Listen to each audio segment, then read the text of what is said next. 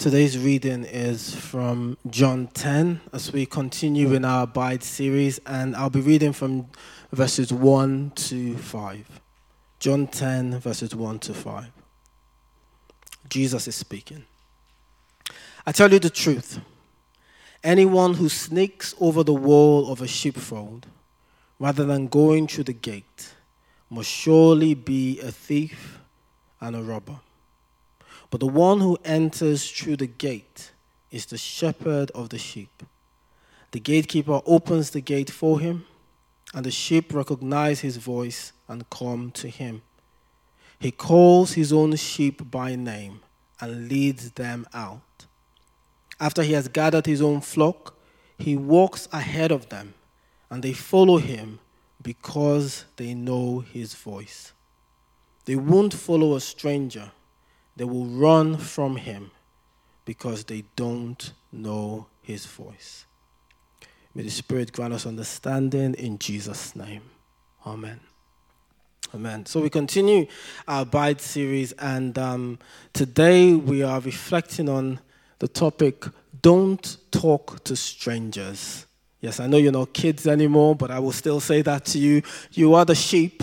Don't talk to strangers anytime I read this passage, I'm reminded of a Nigerian um, folklore story. And it's about this, this woman, she gets married to this man who already had a son. And then they have three other children together. And um, the man dies. And so she's got these four kids to look after. But she doesn't really like the adopted kids, she just likes her kids. And for some reason, I can't remember these parts of the story. I'm a bit old now. But she leaves the kids behind in like some cave and goes out to the market to buy some food.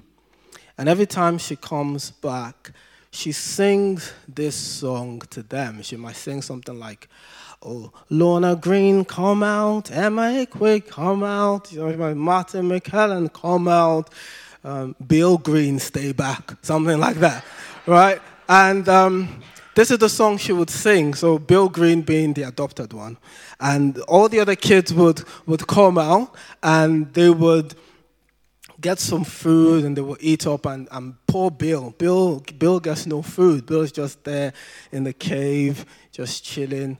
And this happens over and over again. But what she doesn't recognize is that there was a lion who's listening to this song that she's singing. And he's listening, he's listening, and he's like, okay, I might try that out because I'm not getting any food either. And so the lion shows up and the lion sings the song. It's like, Lorna Green, come out. Emma Aquay, come on. Martin McKellen, come on. Bill Green, stay back.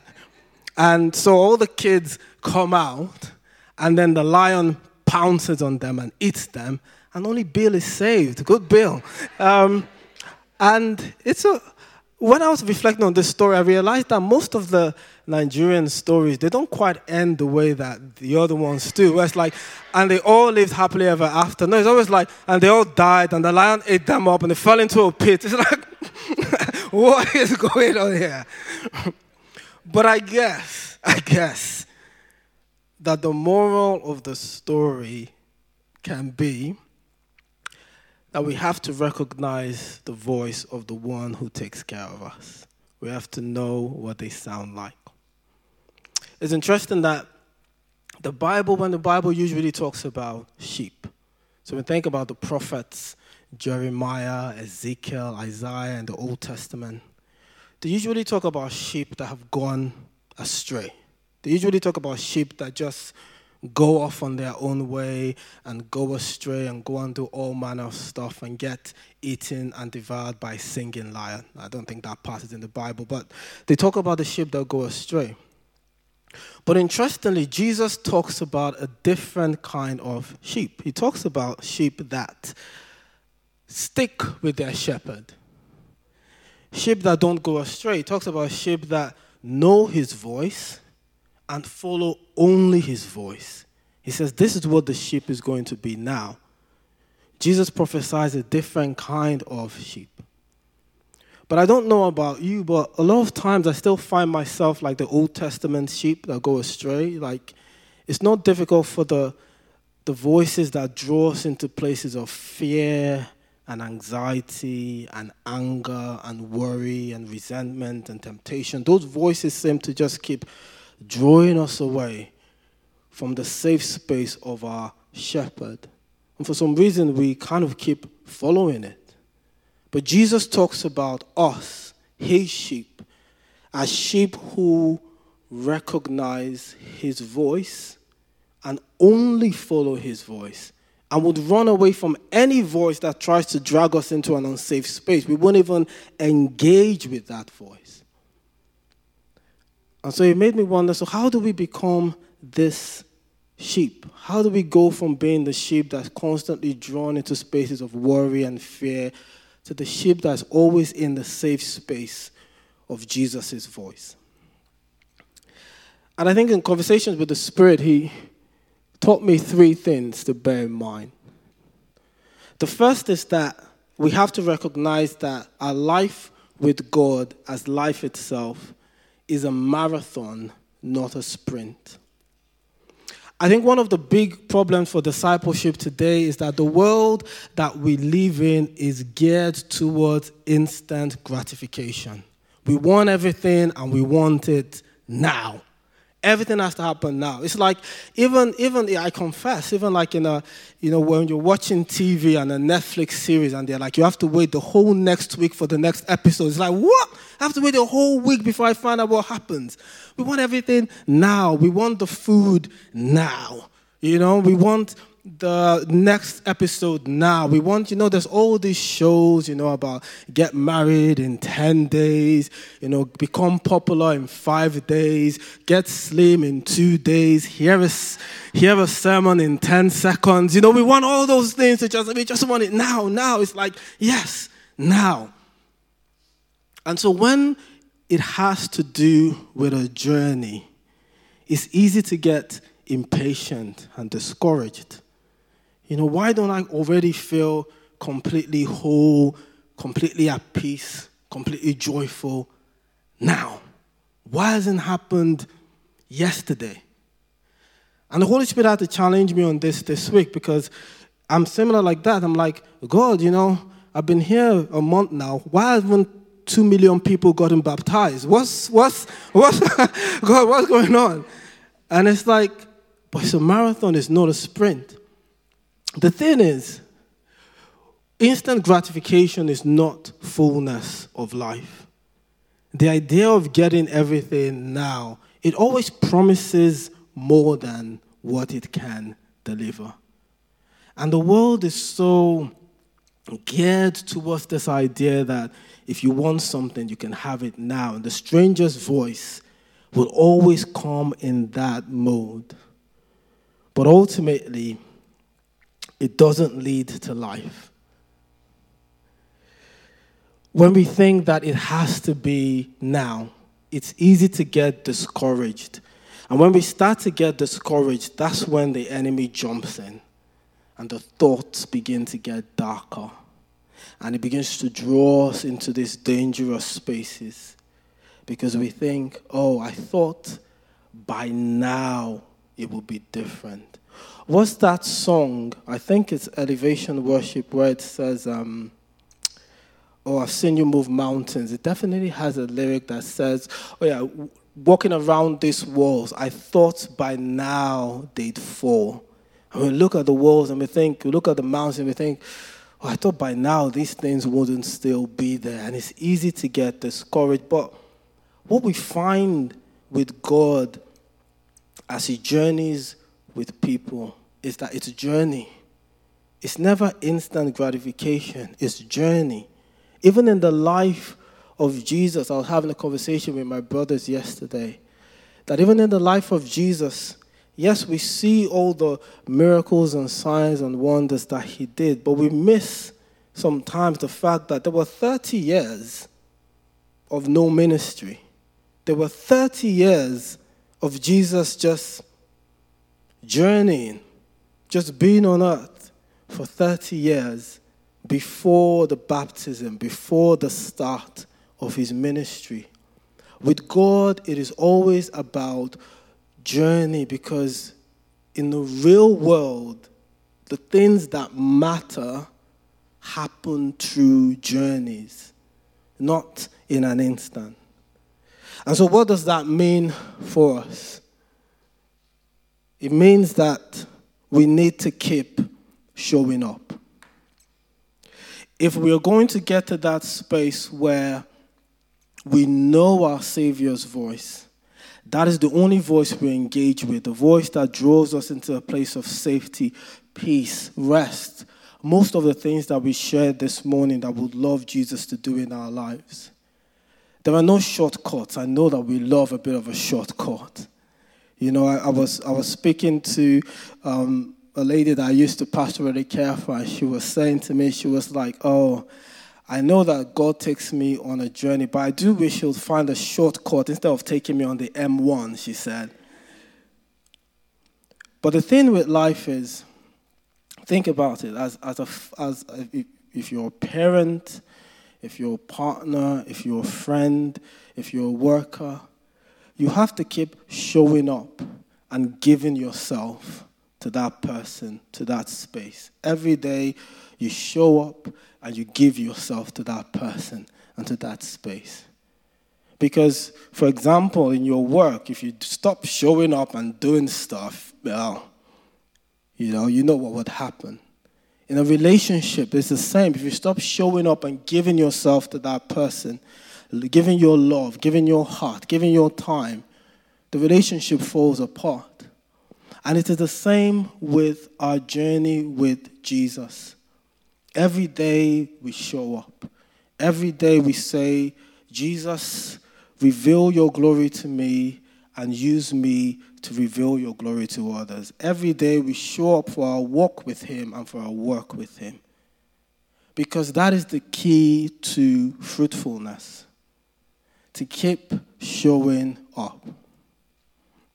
Sometimes I wonder if the reason that the church suddenly lost its power, its influence, the move of the Holy Spirit over the years is, is whether we just stopped showing up, whether we just became re- reliant on what we had sown in the past. And it reminded me of um, something's gone wrong with that slide. There was a friend of mine when, when we were in secondary school. Um, his name was John, not John the Baptist, but John. And he was a very clever boy, clever clogs. When I arrived on my first day in boarding school, boarding school in Nigeria was horrific. And um, I arrived on the first day, I was teary, I was sad. My mother had left me for some reason I did not understand. And I got into the classroom, and um, there weren't even enough seats. But unlike Solihull Council, they're like, oh, we, you know, the church, the, the schools are full. They're like, yeah, whatever, you just sit on that guy's lap. That'll be okay. So I am sent to the back of the class to sit, um, thankfully not on John's lap, but um, next to John. He, he squat, the, the, the, the chair wasn't big enough even for John, but somehow both of us managed to sit on it. And I'm just sat there thinking how I offended God that He sent me to this place.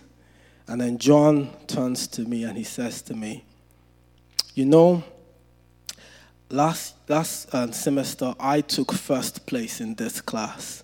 And I'm like, Yeah, thanks. That doesn't bring me any comfort. But there was this thing, and I don't know how it is in the UK, but you in Nigeria you have to you get hierarchies as to where you finished in class academically. So there was the one who came first was the best student, and the, the one who came, you know, 60th, who would not be getting any presents from their parents. Let's put it that way. And John. John was like, you know, I came first. And John got this attitude. He, he came to a point where he, he started saying to us, he was like, you know what? First is my birthright, he said. First is my birthright. He said, no matter what I do, these guys in my class, they're not on my level. That no matter what I do, I will always come first. First is my birthright, he said. And he did, he tried it. So one semester, he didn't do much studying, he didn't do much reading. and then he came 20th. And everyone was like, oh, I thought you said first was your birthright. And it's that line in scripture when it says that, Behold, what manner of love the Father has given to us, that we should be called the children of God, and this is who we are. But the reality is, yes, it is our inheritance to be children of God, but we still have to put the work into the relationship. We're called not to just carry the title, but to live the life. And the way that we live the life, as with any relationship, is that we have to show up every day for Jesus. And because of our mentality sometimes that might want a sprint, it can be difficult. And that picture is meant to be of Naaman. I don't know if you know the story of Naaman in the Bible who had leprosy. And Elisha tells him to go and dip in the Jordan River seven times. And I don't know about you, but at what point do you stop dipping when you go the first time? Still there. Second time, still there. I don't know about, but by about the fourth, fifth time, I think I've given up because you begin to feel this. I'm looking quite stupid. I'm just dipping in and out, and, and I'm just entertaining everybody, but nothing is happening. And I think about in my own life how many times I have stopped dipping in the Jordan, whether it's praying for someone to get well, or whether it's praying for a breakthrough, or whether it's trying to get closer to God in a particular space. And when it's not happened for a while, I think of how many times I've been like, oh, this is obviously not going to change. And then I start listening to the other voice. But Jesus encourages us to pray without ceasing, to stay connected to the vine. This is the key to fruitfulness, to keep showing up.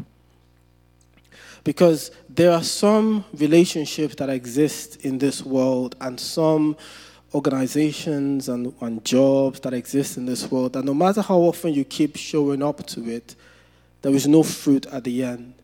But the assurance that we have with Jesus is that as long as we keep showing up, and opening up to Him, we will find fullness of life.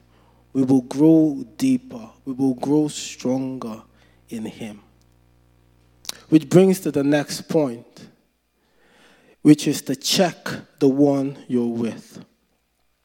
Initially, that point was trust the one you're with, but I was sitting with the Holy Spirit and He gave me a different perspective to check the one you're with which is this whoever, wherever you sit and whoever you're with will determine what you think is possible, will determine your hope, will determine what you feel is a reality in the world.